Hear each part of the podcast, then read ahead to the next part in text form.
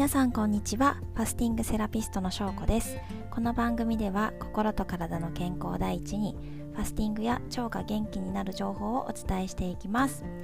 えっと以前ですねあのファスティング中って水を2リットル毎日飲みましょうって言っているんですけどもそこでこう結構水2リットル毎日ってきついですみたいな あのことを、えっと、言われたことがありましてで、えっとまあ、そのいろいろな対策としてあのレモンをね絞ってレモン水にしたら飲みやすくなりましたってこれはもうサポートさせていただいた方が逆にアイディアをくれて私も学ばせてもらったっていう感じなんですけどもそれで、えっと、そのレモン水っていうのをあそれいいですねっていう感じで私も結構真似してちょこちょこあの水じゃ飽きてしまった時はレモンを絞ってでレモン水にして飲むようになりました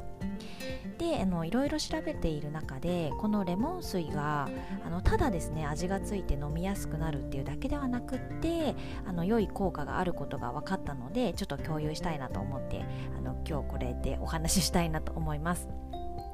であのファスティング中っていうよりもなんかこれは普段からもう最初にこう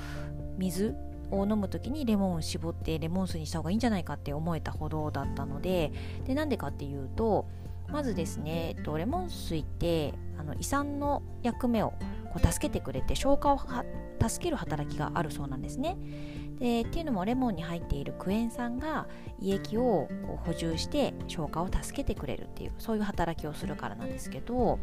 でかつこのクエン酸って疲労回復効果もあるから今この暑い夏に夏バテにも効くしすごい一石二鳥ですよね。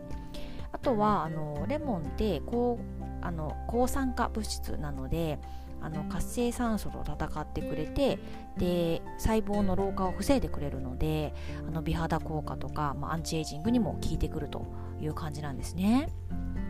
で飲み方としては朝ですねあの目覚めの一杯っていう感じで朝食前の空腹時に飲むといいそうです。でその時に、まあ、できればあの水じゃなくて左右にレモンを入れて飲む方が胃腸が温まってよりあの腸の動きが良くなるので効果的っていうのも書かれてたんですけどただね今の時期結構暑いのでまあ冷たくなければ常温の水でもいいんじゃないかなと個人的には思います。あとですねあの一つ面白いコラムを読んで共有したいなと思ったのが、えーと、心療内科の、まあ、精神科医の先生が書いたものででレモン水がその美容にいいだけっていう話ではなくって本当に疲れやすい人とか副腎疲労の人とか貧血をお持ちの方とかにはあの食前にレモンの水を飲むといいっていうことを本当におすすめしてますっていうふうに書いてあったんですね。でなんでかっていうとあの食事の前にレモン水飲むと食後の血糖値の急上昇を抑える働きがあるからだそうです。でなのでいつもこう疲れ切ってしまっていてこう寝てもなかなか疲れが取れないっていう方ってあの低血糖症状が続いているっていうことが多いんですね。で低血糖が続いてると本当この心と体の健康を維持できなくなってしまうので深刻な問題と捉えてほしいんですけどで低血糖の方はあの胃酸分泌が少なくなっていて上手に消化することもできなくなってます。で消化がうまくできないので食べても食べても体のこう構成成分を作る材料がこう作れなくなってしまって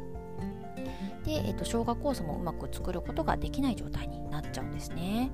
でうまく消化吸収できないとエネルギーをうまく作ることができないのでそれでいつもこうエネルギー切れみたいな感じでいつも疲れが抜けない状態になってしまうんですね。